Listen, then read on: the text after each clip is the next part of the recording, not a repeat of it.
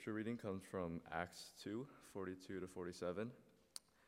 And they devoted themselves to the apostles' teaching and the fellowship, to the breaking of bread and the prayers. And awe came upon every soul, and many wonders and signs were being done through the apostles. And all who believed were together and had all things in common. And they were selling their possessions and belongings and distributing the proceeds to all as any had need.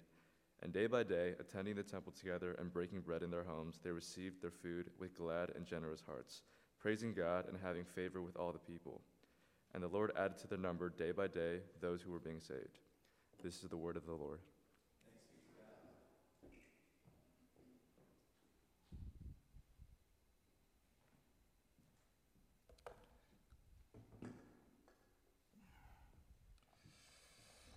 Thank you, Matt. Would you uh, join me in prayer again? Holy Spirit, we ask for you to bring to light God's word in a way that we could hear, that we could understand, and that would also shape us. Lord, may it go beyond just knowledge and head knowledge. Would this living word cut deep into our hearts and compel us to live in a way that glorifies you and pleases you? God, we don't merely want to listen to the word, but we want to do what it says. Help us as we journey on with the gift of this scripture that you've provided. We pray this in Jesus' name. Amen. Last week, we just hit upon this idea that the church is God's creation, the God's gift to us. We didn't create it, we didn't come up with it. That it's a mirac- miracle, actually, that sinners could be part of God's family so we're in the Acts chapter 2, and we could spend about five weeks in Acts 2. There's so many things that happened. The most well known is the Pentecost, and we'll celebrate that in May. But today I wanted to kind of journey through what, what did this early church look like? And that's today's theme the spirit filled church. So George Barna has a survey in his projection. George Barna is a Christian statistician, they do surveys.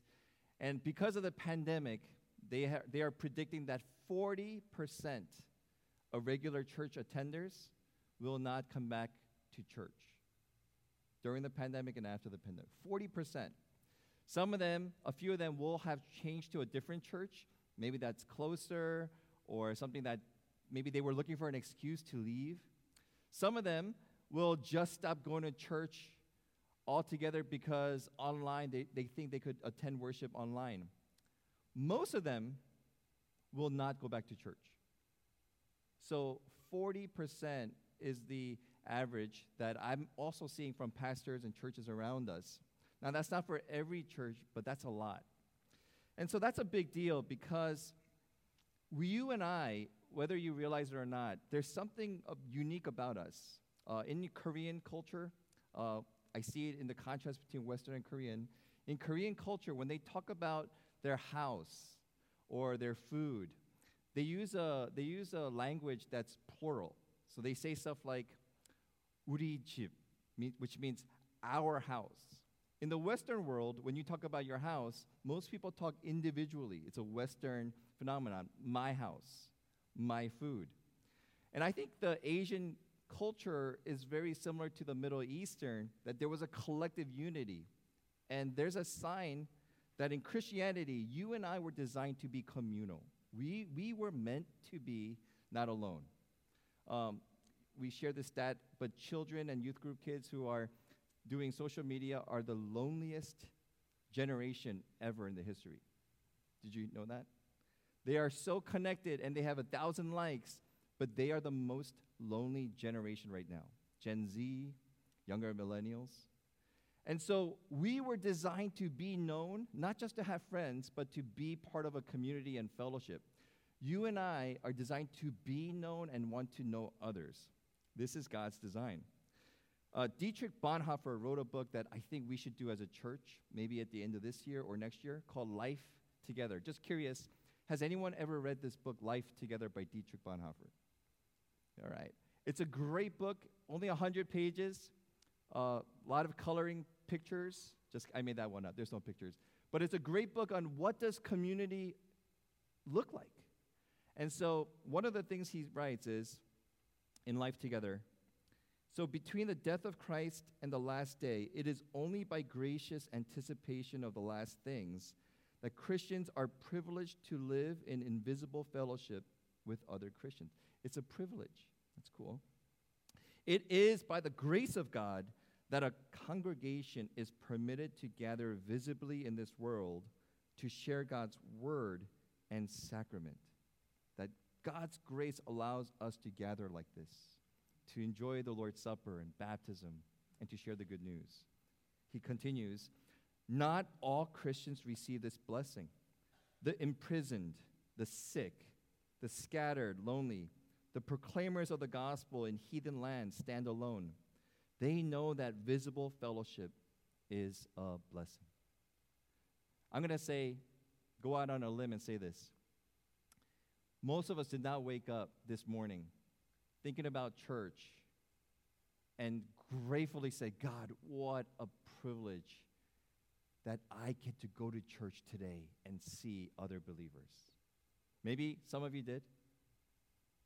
Even I have a hard time doing that. But did anyone wake up and say, What a privilege that we get to wake up, praise God together with other believers, to hear His word, and to pray together? What a grace and privilege. Usually we don't think like that. We think like this. We think like, oh, I hope there's no traffic. Where are we going to eat for lunch after worship today? I hope that person is not sitting in my seat in the pew. Uh, you know, I hope the praise team isn't too loud. Boy, are they going to play a hymn? Is Jason going to talk for 40 minutes? Yes. So we don't think of church as a privilege. Let's go further. We think of church as, I'm not going anymore. Why? I don't want to deal with the headache of people. You know who said that? I did. I've been guilty of saying that. We were so fed up with people that we don't see church as life together, but we see it as an option. Let me cut off the negative people in my life. But Dietrich Bonhoeffer, he continues, and one of the things he says is, How are you going to minister and share the gospel unless you sit in the presence of even your enemies? That's the design that God has given. That's why you're the salt and light. But we have this I don't like church. I've been hurt. I will not go to church anymore. And who wins in that? The enemy does. And so 40% of people will not go to church because we see the visible element. And what Dietrich Bonhoeffer is suggesting is we are flawed, we are sinners still. Saved by the grace of God and the blood. But by His grace, we gather together because this is a privilege. And the church said, Amen. We are experiencing the grace of God by gathering together. It's a visible blessing. And did you catch the last part? Some people crave to be where you and I are today. Who? Those in prison, those sick who can't get out of bed. We literally have a church member who says, who's at a nursing home. They don't let them do a live worship service. I, I've offered. I said, I'll come on every Sunday if you want. I'll lead a hymn but they put on a TV and they that's their church and she says I just long to have real worship with people. Do you realize how privileged you and I are at this very moment? So, church is not an obligation, it's not a burden, it is a joyful grace gift given to us through Jesus Christ that believers could gather together in this place. And so when we look at Acts chapter 2, we see something phenomenal. And, and when we look at this, I want to just preface this. A lot of us think the church has to be something extraordinary, supernatural, like the best praise team, amazing articulation and homiletics. We want to see the perfect music. But if you look at the early church, and I'm going to say this to the younger generation, who chase after worship services where there's like a thousand people and I feel touched. That's not church. It's a part of it, but the real church is just a gathering of normal, ordinary people doing normal, ordinary things. And God used that to turn the world upside down. So, what did they do? Well, let's go to Acts chapter 2. And, John, if you could go back to the scriptures, we'll go line by line. Uh, Acts chapter 2, verse 42. So I just want to go, what did the church look like? Why did they look like that? And then lastly, what does that mean for us today? What did the church look like? Why did they look like that? And what does that mean for us today? First, they devoted the, they themselves to the apostles' teaching. In a layman's term, they were committed to learning more and more about the Word of God. They were devoted to the Old Testament.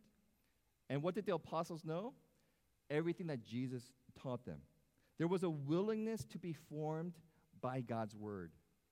Now, this, is not a guilt trip. We don't want to be a guilty church.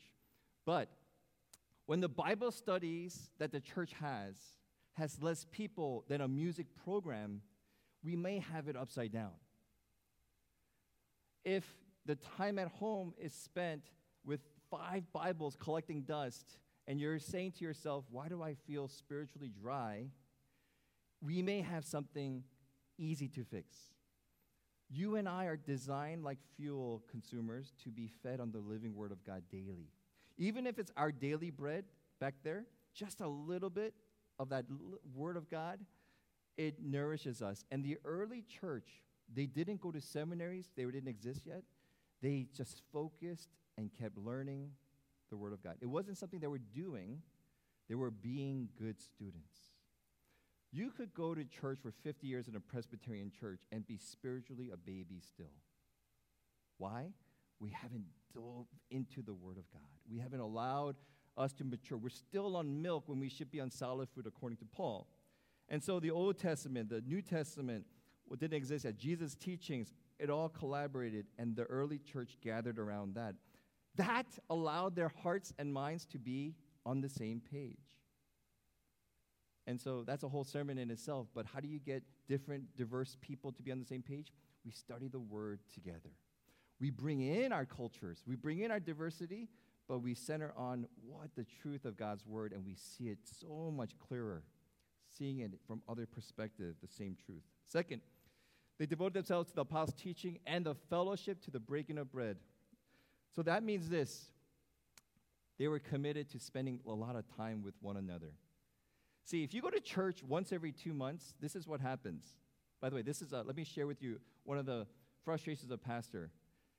You go to church once every three months, there's an event that happened, and the church members actually say this oh, I didn't hear about that. And so after a while, I said to them, When you come to church three months ago, and an announcement is made two weeks ago, I don't know what to do. now we have e news, now we have a little bit more distribution. But when you are not in the community, you can't know one another. Is that mind blowing? Probably not. When we are here and committed to each other and eating together, knowing one another, that is being the church. It's simply looking at the people in your pew. Take a look right now. Just look at different people and saying, Do I know them? Do they know me? This is what they were doing. They were eating together, they were laughing together, they were sharing food together, and it also implies they were doing the Lord's Supper together. You know how you get people to get along?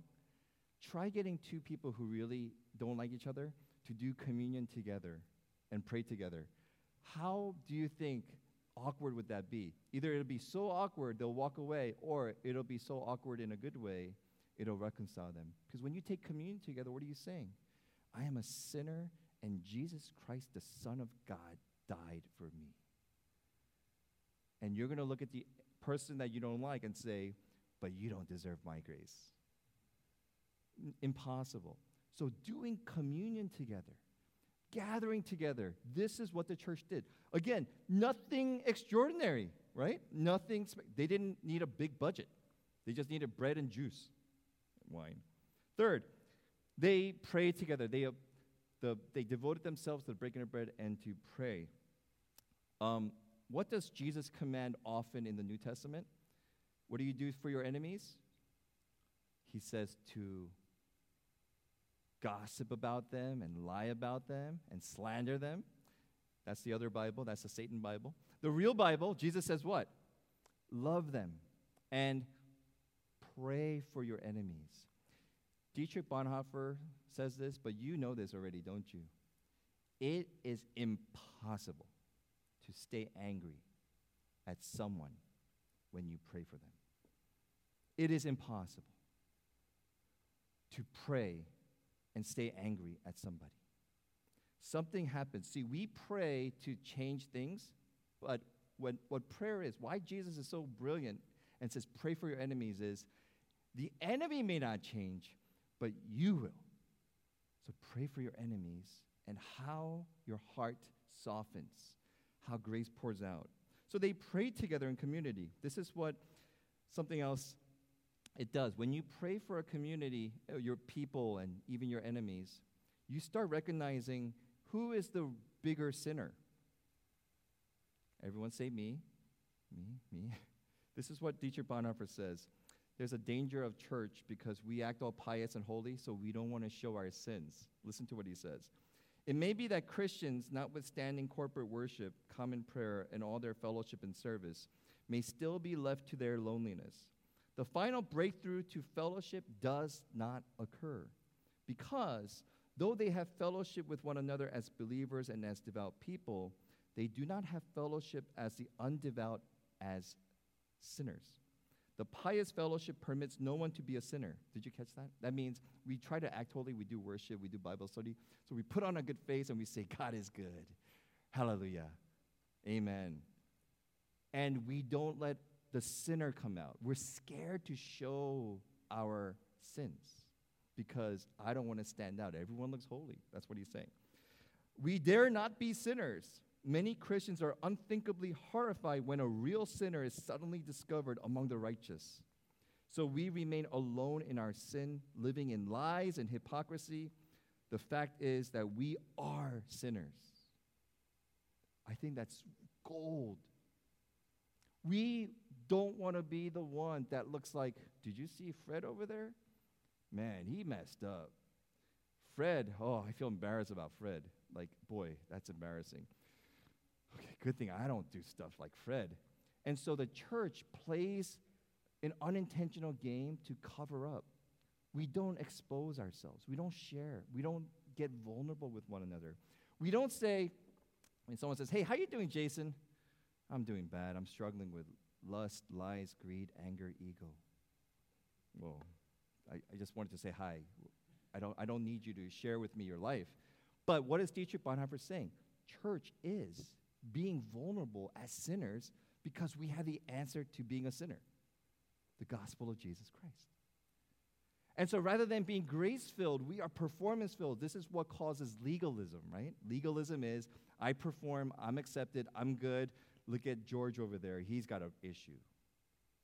And so Dietrich Bonhoeffer says we need to become a community that's not threatened, that's not scared to share our sinfulness because we have the grace, we have the good news. And so, just today, when you go get donuts and coffee, someone says, How are you doing? I dare you to say, You know, let me tell you one thing. Could you pray for me for I'm struggling with this? How will that change the dynamic of life together? We stop playing the games. We stop feeling bad about being a hypocrite. And praying does that. Praying brings out that honest, genuine thing. It's easy to play nice and pious, but when we are people of praying together, James chapter 5, 16 says, So pray for another, for the prayer of the righteous person is powerful and effective. So we could say, Pray for me. Pray for me. So if someone says that to you, how are you really doing? And they share, don't go, oh, okay. Why don't you pull them aside and say, hey, can I, can I say a little prayer for you? And no one's going to look at you weird. Can you imagine people praying in church and people think that's weird? that's what we're supposed to do. So they go on. Next verse. Verse 43 And all came upon every soul, and many wonders and signs were being done through the apostles. One pastor uh, looked at all the shootings going on in this country, and he said, if you notice, they all have one thing in common. They came to a point where fear of God and fear of the sacredness of image of God in people have vanished. Every shooter has that one thing in common. There is no fear of God. That's why we call it sociopathic. There is no compassion, empathy, reverence. In the early church, They revered not the pastor, they revered not trinkets, they had awe and reverence and fear in a healthy way of God. So when they gathered together in worship, it was, Lord, you are holy. We are, woe am I. Apart from the grace of Christ, what do I have? So this all came, and they were able to be filled with the Spirit and do amazing things. Verse 44 they had everything in common. Now, ESV version makes me think like, oh, they all were Republicans. That's how they got along. They all had the same liking to music, or they were all Democrats. And today, do you know I'm seeing more and more churches labeled by political affiliation than Jesus Christ? You see that too. You see flags of this or flags of that. What this means is not they had things in common. It literally means, in a different version, everything they had, they shared with one another. You know the saying, what's mine is mine, what's yours is yours? That was the opposite of the early church. What's mine is available to you should you need it, brother or sister. So they were looking after each other and they were selling things and they were giving to one another as needed. And day by day, they, attending the temple together, breaking bread in their homes, they received their food with glad and generous hearts. They were offering up their homes and food to one another. I want to tell you this. Uh, a lot of us think a great church is a great one hour of worship, and we say, I go to a great church. You know what Jesus would say? You know what the Acts tells us? A great church is the people, for whatever reason, open up their homes and have guests and feed and say, hey, come on over for, for a meal. Hey, could you come over to our house for food? I'd like to know your story. It's this genuine hospitality.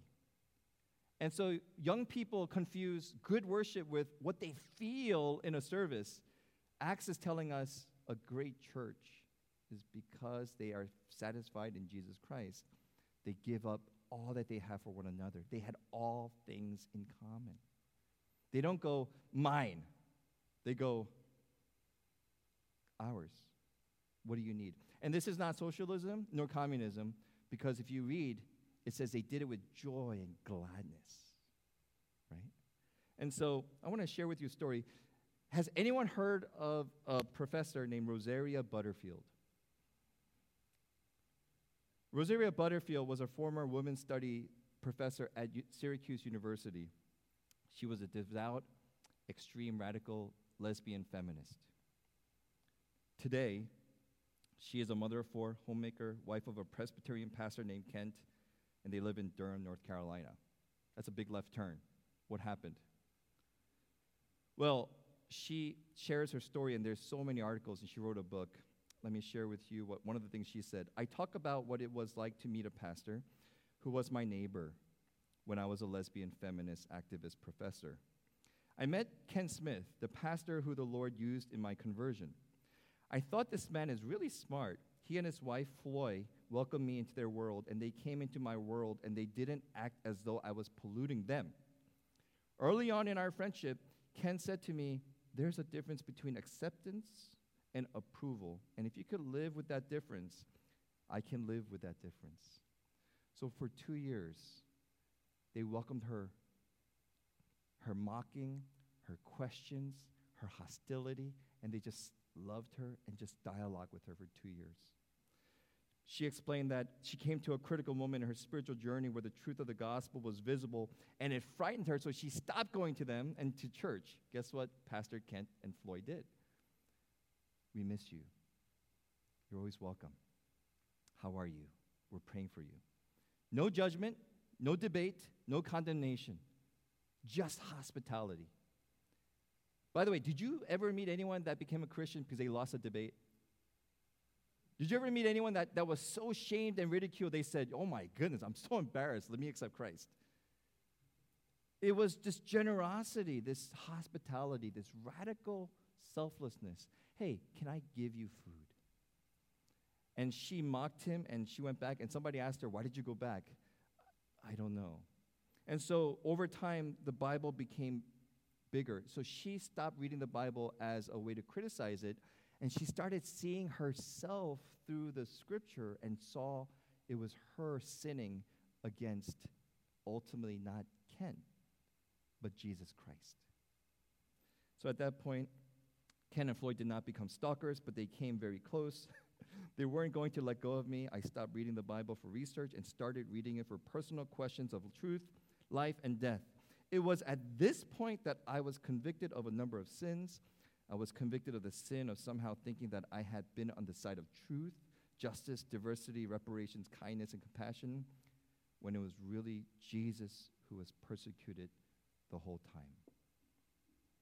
How do we see truth?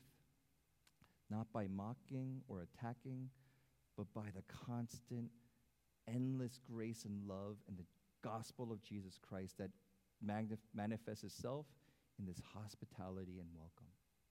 How did Jesus reach the woman caught in adultery? Is there no one here to condemn you?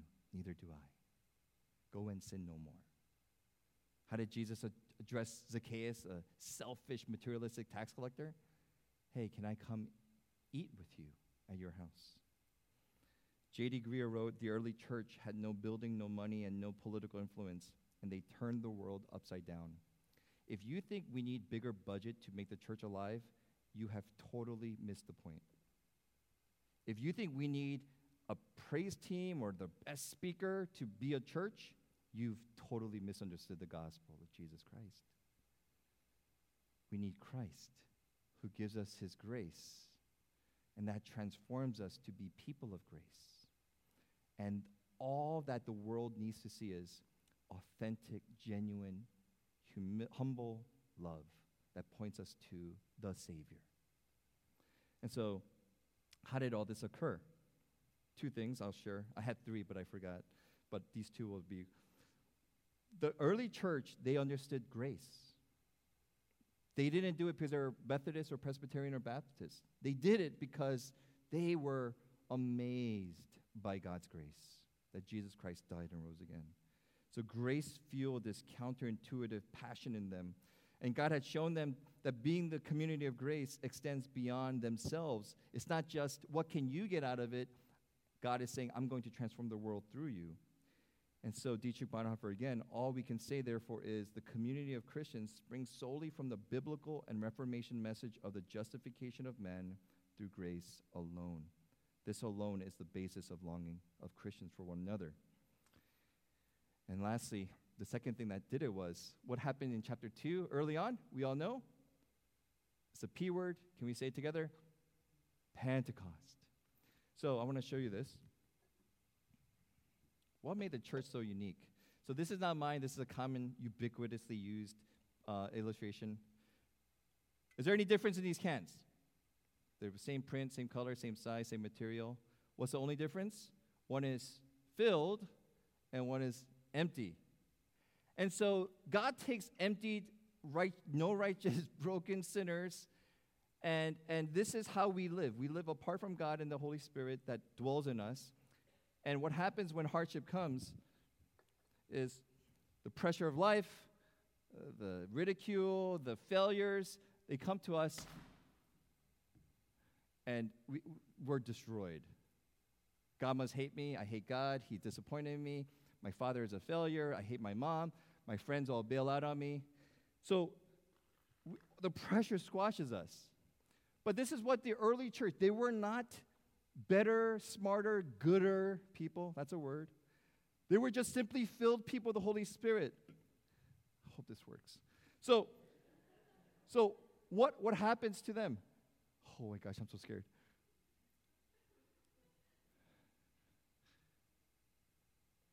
Simply being filled allows them to endure the pressure, the failures, the brokenness. The church is a spirit filled community. Amen. We are not smarter.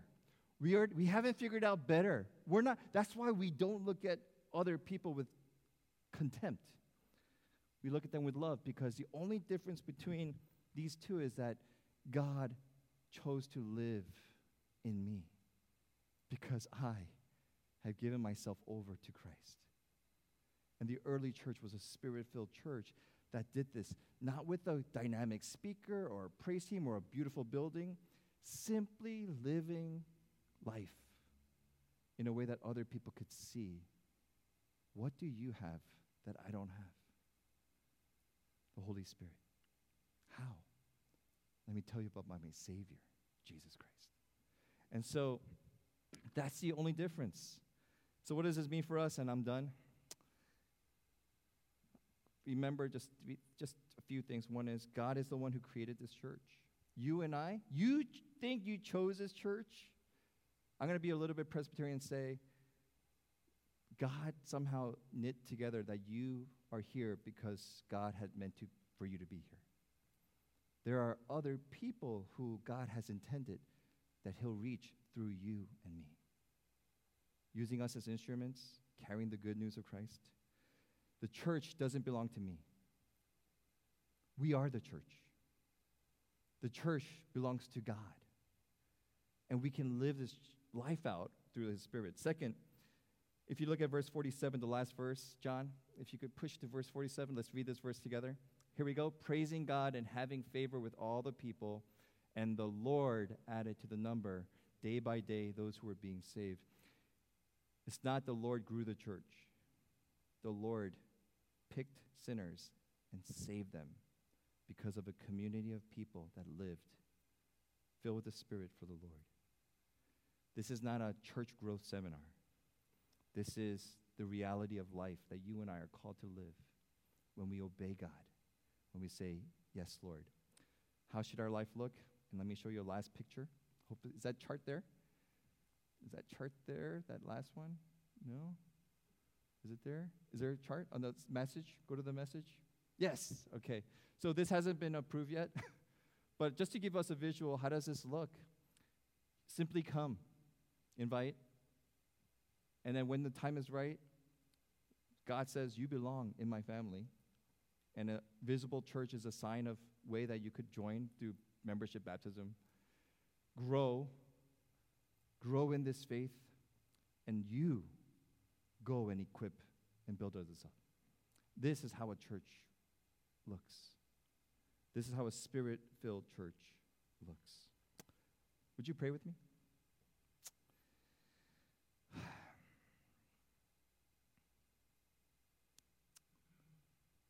Just take a moment to pause, and I want to invite us into prayer. Uh, we're going to pray for a few things, and first is just in light of what God has called us to be, pray whatever is bubbling in your heart. Second, there's a slide up there that's going to be showing you a list of things to pray for. Let's see the next slide. And so, for about a, two minutes, actually, I want us to be a praying church. And would you just pray in your own way, loud, quiet? These are the things that we want to pray for specifically today.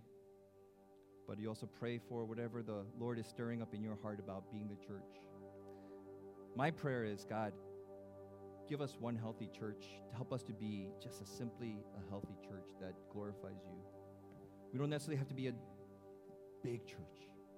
We want to be a faithful church that fears your name, that joyfully rejoices, that shares all things in common, so that we could do your work. So, would you just join me in prayer and pray in your own way? And then uh, in a few minutes, Alma will come up and close us out.